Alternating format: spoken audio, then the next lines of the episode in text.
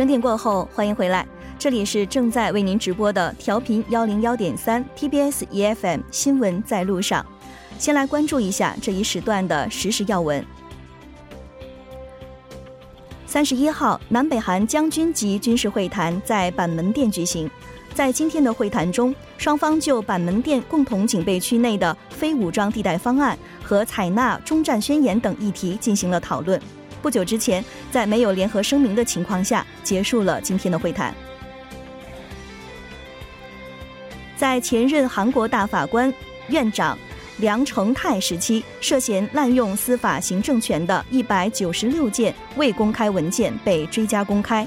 据了解，追加公开的文件当中包含了大量的法院行政部为了大法院立法而试图向国会议员或青瓦台进行接触的情况。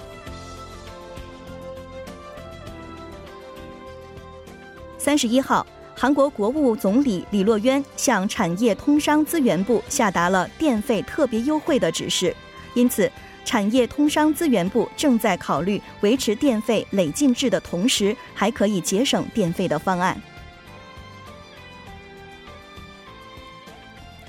从明年开始，韩国将针对有缺陷的新车实施可以换货或退款的韩国型柠檬法。柠檬法实施之后。如果消费者购买新车出现两次严重故障、三次一般故障之后，还同样出现情况的话，则可以通过仲裁进行换货或者退款处理。以上就是今天的实时要闻。接下来的一个小时呢，将为您带来第三部和第四部节目。节目顺序呢是财经风向标、新闻放大镜以及新闻中的历史。下面是广告时间。广告过后马上回来，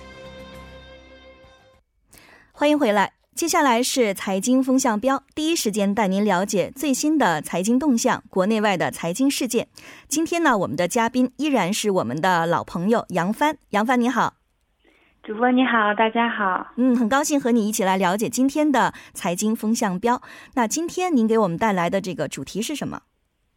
其实进入到七月份，大家都都能体会到最近的高温天气是持持续的增加。是的，而这种所谓的酷热呀、山火呀、热浪等等的这种极端的高温天气，不仅是在首尔，也不是只在中国，它是在全球范围的频繁出现的。所以说，也根据这个美国的国家海洋和大气管理局的数据显示说，二零一八年很有可能会是成为全球这个呃有气象记录以来的第四热的一年，就是第四高温年。那其实。地球变暖的这个问题，本质上来讲也是源于人类和这全球经济的活动，也肯定会对未来全球经济的发展呢有比较深远的影响。嗯，是的。那为什么说这个地球迎来第四高温，它是源于这个全球社会和经济呢？其实根据这个世界气象组织的分析，哈，今年是拉尼娜年。那通常拉尼娜年呢，它应该说是在这个呃处于一个全球气温通常会呈现下降趋势的一一个年份。而相反呢，今年是非常异常，是出现普遍的高温。所以更多的这个科学研究认为，这次的极端天气呢，直接或者是间接的是受到人类的经济活动的影响。那导致这个气候变化，其实最主要的原因应该大家都知道，就是。这个二氧化碳等一些呃温室气体，它充满到这个地球大气层里。那你像人类的这一次次的工业革命和工业化的这个加剧，其实基本上就是要造成这一现象呢越来越。恶化，所以这也是使得各国开始越来越重视这个巴黎协定，也就是这个气候变化协定，应该是达成了世界普遍的共识。嗯，是的，所以之前就有指责说，特朗普的退出 其实加剧了这次地球的高温。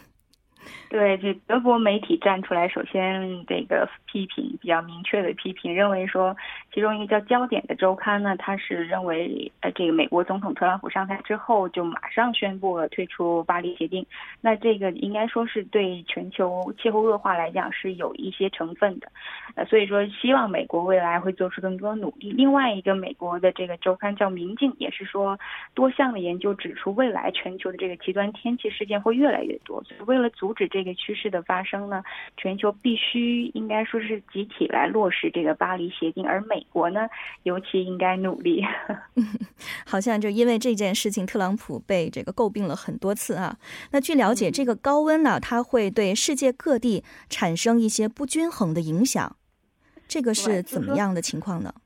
其实一说高温，肯定会。对全球各地会有影响，但是每一个地区它这个对抗高温的能力是不一样的，所以说大家都会直觉直观的认为它会有不均衡的影响，但是其实证明起来是非常难的。所以说，世界这个世界银行和国币国际货币基金组织就为了这个这个专题做了一个研究，嗯，得出了一个比较类似的结论，就是说气候变化肯定会使世界的不平等进一步加剧，也就是说收入较低的国家会受到更大的打击，嗯。就比方说，我们知道热带这个区域里面，像非洲啊、南美洲啊和一些大部分的亚洲地区，这些地区经济体系通常都处于一个这个发展中水平，也就是发展水平比较低。是的，其实这也并不是偶然，肯定是跟这个气候也有比较直接的关系。那最适于。最适宜这经济发展的温度，目前的普遍认为是在十三摄氏度和十五摄氏度之间。所以说，在达到这个区间之前的经济体呢，它会处一个保持一个发展的状态；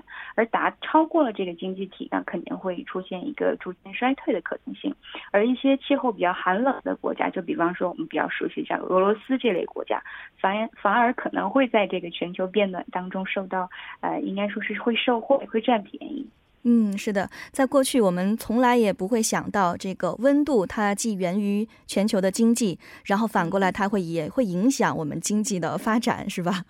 嗯。那么现在主要这个温度，这个高温，它会对哪些产业带来比较大的影响呢？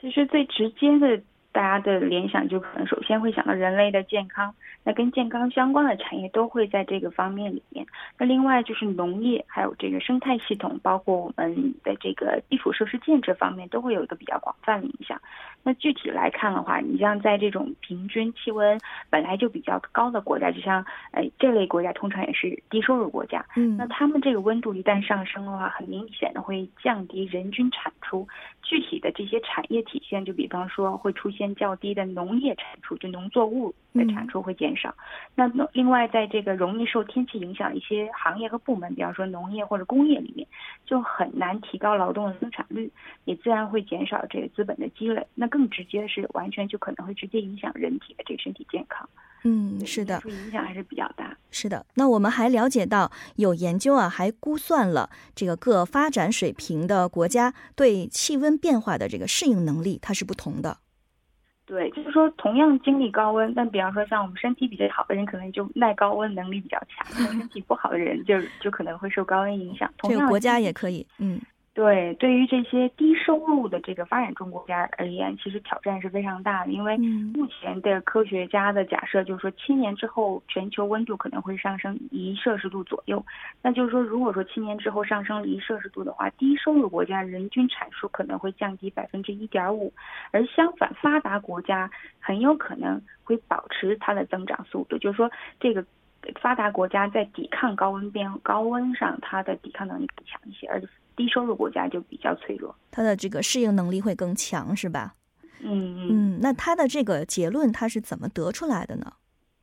其实根据这个，呃，它是对这个，它因为未来的分析，大部分大家是是通过过去的分析，就是在统计了一九五零年到二零一五年这一段时间里，对一百八十个国家不同的这个宏观指标。呃，数据跟这些气温的这个历历史数据，其实进行了一个关联的一个比较和分析。嗯，呃，分析出来的结结论，就像刚刚讲到的，低收入国家在挑战这个呃温度变化时，稍微受创伤非常大，而发达国家呢，基本上不太受影响。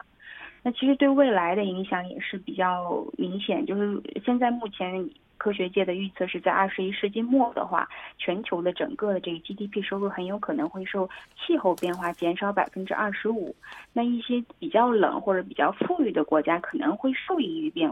就是气候变暖，而处于这些炎热地区以及这些低收入国家来讲呢，也就是刚刚讲到的，像非洲啊、南美洲一些亚洲国家，很有可能就会出现完全沦陷的状态。嗯，是的。不过呢，也有专家指出，气候变化的这个潜在的宏观经济的后果其实是很难量化的，也是存在着一个不确定性。那非常感谢杨帆这期带来的这个最新的财经信息。再见，谢谢大家。接下来我们要关注一下这一时段的路况、交通以及天气信息。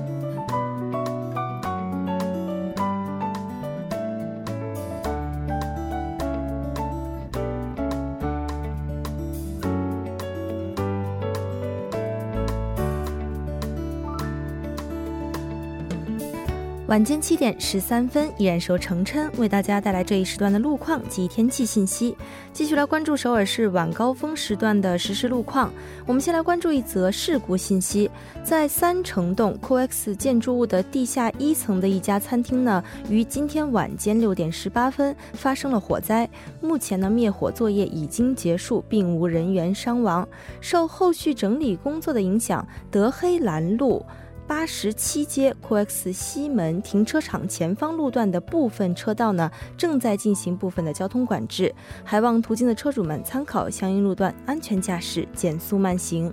好的，继续来关注天气。由于低频率降水的原因，高温呢将会一直盘踞在韩国的上空。近日，韩国大部分地区暑热漫漫，公众出行时呢需要注意防晒，及时补水，切忌长时间的待在空调房内。一起来关注首尔市未来二十四小时的天气预报。今天夜间至明天凌晨晴转多云，最低气温二十八度；明天白天晴，最高气温三十九度。好的，以上就是这一时段的天气与路况信息，我们稍后再见。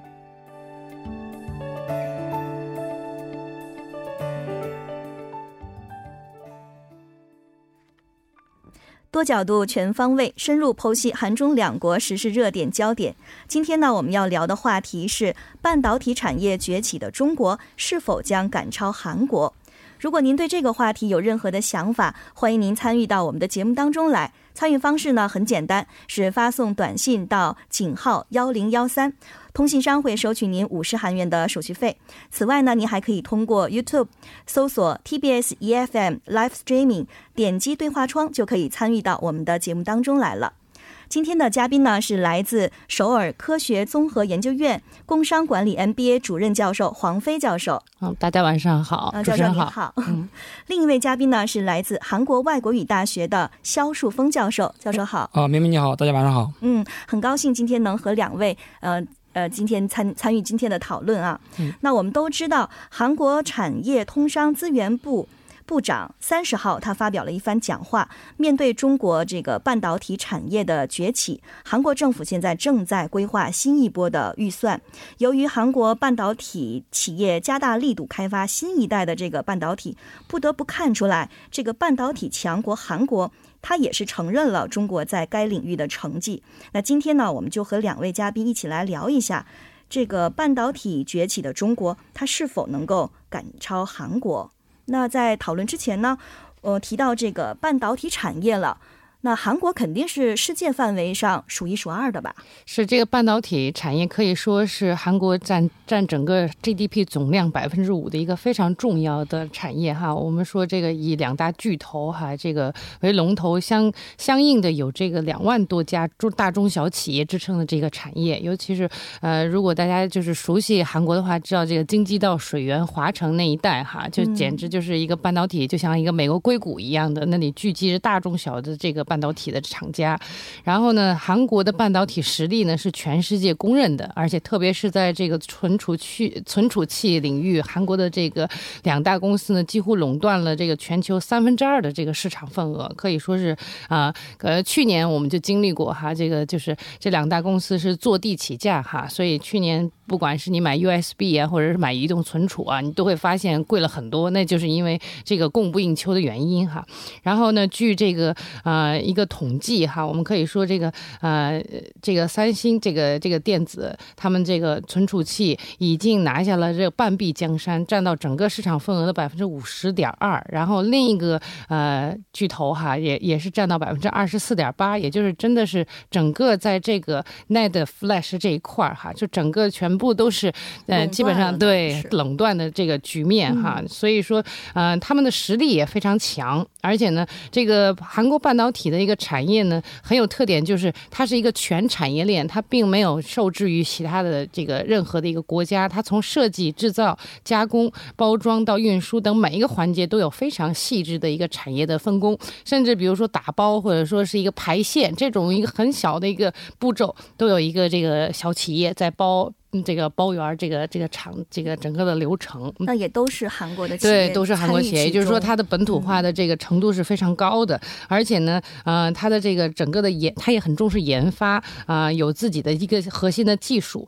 然后韩国的技术呢，跟欧美日的这个顶级的设备厂商的技术差距呢，约为两年，材料方面是三年，然后呢，可能是比中国台湾可能要稍微的强一些，强哦，中国台湾呢，可能跟欧美的差距呢，可能是三点五年。然后材料方面是一点五年，所以呢，在这个方面来讲的话，韩国的半导体产品的话，可以说是也有自己的核心竞争力。然后呢，也是物美价廉。然后呢，在全产业链都拥有自己的这个控制能力。所以我们就不得不小视这个这个不能不小视这个呃这个韩国半导体产业了。嗯，是的。其实我之前有国内这个手机厂商的这个朋友，嗯，他们就是三番五次的来韩国出差啊。是的，是的。就到人家公司去跪求产品。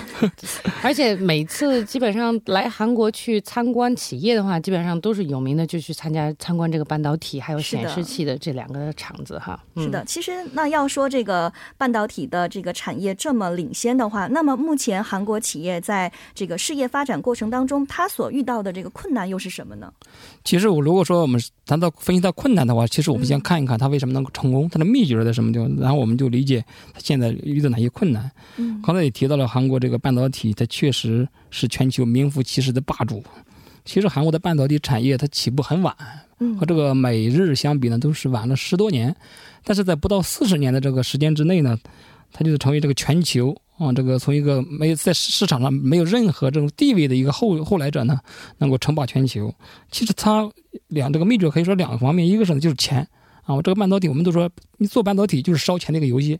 所以所以说这个韩国政府的这种啊。财政方面的支持啊，一直所以说是这个韩国半导体能够这么快速发展的一个原因。那怎么？哦，不好意思，打断一下，因为有一些疑惑，怎么说是烧钱呢？是需要一个半导体它建厂的话，一般至少说需要这个几十亿美元的投入，是对你买一个设备可能要是。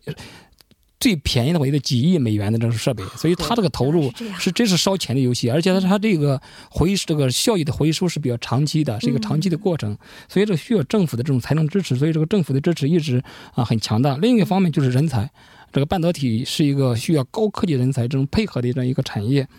所以说之前所以说半导体就是一个高科技人才，这个人才可以说是一个半导体这个产业的一个命根子，嗯啊，但是现在半韩国半导体。为什么面临困难？就是这两方面出现的问题。一个是政府的财政这种预算支持跟不上，跟不上。二零一六年的时候，这个政府的财政预算几乎为零。啊，二零一零年的时候，其实当时这个韩国这个政府的预算啊还能达到一千亿这个韩元，啊，所以二零一六年就成为零了。二零一七年作为二零一六年是零，所以发生不满，所以政府增加到三百亿韩元的预算。二零一七年是三百亿，所以说政府的这种预算跟不上。啊，单纯靠企业的投资来维持这种啊研发，还有一个就是人才跟不上，人才匮乏，人才这个出出现了一个这个缺口。为什么？因为这个预算跟预算跟不上，这个大学的教授他也不愿意这个做这方面的研究。那这样的那个硕士博士也这个学生读这方面的学生也少了。所以这个韩国最知名的这种学校，它有一个例子，就是说这个半导体方面这个硕博研究生，他的数量十年来减少了百分之七十七。啊，没人去学这个东西了，也没有预算，政府这个教授也不愿意去搞研究，学生也不愿意去学，说人才就出现了缺乏。是的。啊，还有一个问题就是全球的内存啊和这个闪存这个价格都在下浮啊，都在下滑，所以说这一期也是面临一些困难啊。最重要的还是来自中国方面的这种挤压啊，猛穷追猛打，可以说啊，这种竞争也是它一个重大的们中国问题。的这个对对对也是不断的在增强。对对嗯。嗯。那黄教授，您有什么样的看法啊、不过我觉得这个遇到这个困难吧，其实刚才也提到了，其实韩国的主要的两大这个半导体的生产厂家，它其实底下有一系列的这个中小企业在跟它有有一个相生的一个关系。但是其实这两大厂家现在有一个很大的问题，就是其实它在国内市场还占有很领先的位置，但是在国际市场其实它没没有很有效的打开这个国际市场，它其实跟美日竞争还是有一定的这个竞争力的这个缺乏。然后再有呢，就是呃，它这个呃跟中小企业的这个相生的这个链道，反而就是遏制了一些中小企业有实力的中小企业去发挥他自己的这个实力，去做强做大。所以这个倒反而就变成了先开始发展是动力，现在变成了一个阻力，变成了嗯一种枷锁，对是吧？对嗯，有碍于他们这个整个行业的一个一个良性发发展。对，是的嗯，那据了解呢，在未来十年之间，呃，推也将推行这个新一代的智能型半导体研究与开发事业的项目。是的，是的，就是这个。当然，刚才肖教授也说了哈，现在政府的资金跟不上，然后呢，人才也面临着一个匮乏的一个缺口。然后呢，所以这个在这个三十号哈，也就是昨天，这个产业通商资源部的白长官呢，他说这个啊、为了避免哈这个中国的这个半导体产业崛起，然后呢，这个会危害这个韩国半导体的这个在国际的竞争的实力哈。然后所以呢，十年间，也就是说在从现在开始的未来十年间，政府将投入一兆五千亿韩元，这个是一个不小的数目了一哈。兆五千亿对，这个要不知道有多少零了哈。哦，是产业部和国科学科学技术通信部是两个两大部署哈，就分别的。拨出这个各分别播出七七千五百亿韩元。啊、刚才我们听这个肖教授说了，他呃去年只有三百亿韩元是非常少的，所以呢，现在要拨这个钱要干嘛呢？现在要开发这个第四次产业革命上应用的这种人工智能啊，还有这个呃 IOT 这些方面的一些呃跨世纪的这种半导体、智能半导体。啊、这方面的技术呢，其实可以说韩国因为有拥有一个全产业链，而且呢，它在这个方面的这个开开发、开拓，还有这个研发能力还是有的。也就是说，现在我们刚才说了一个缺钱，一个缺人。现在钱这个问题，好像似乎这个政府是 对有实力、有信心要解决了。然后这个现在可能就是看人力、人才的这个技术能不能跟上了。嗯，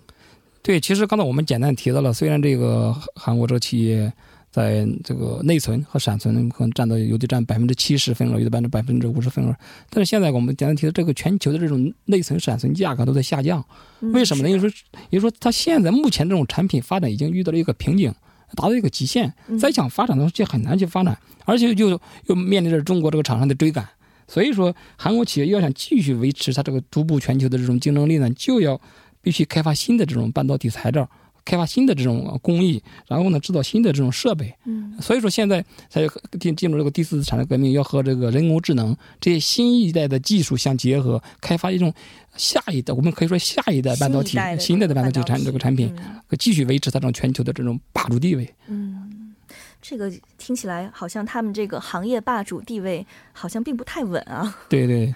那么这个中国，我们回到中国啊，这个中国又是从什么时候开始在半导体领域加快这个速度发展的呢？其实我们刚才一一直在强调，其实这个半导体需要钱，烧钱。嗯，另外呢，需要这个人才，靠的是真功夫，它不是一个简单的这种啊、学习啊、学习的过程。嗯所以说，中国半导体产业其实起步非常晚啊。我们说改革开放啊，七十七十年代末才改革开放，也就是说，中国的半导体其实在八十年代才啊正式起步啊。但是进步的速度确实令人惊叹，尤其是近几年呢，中国半导体这种市场的需求呢，可以说出现一个井喷式的发展。啊，这种啊，我们说手机啊，各个电脑啊，各个它都需要这种这种啊半导体产品，所以说中国的需求推动这个半导体产业出现一个爆发式的这种增长。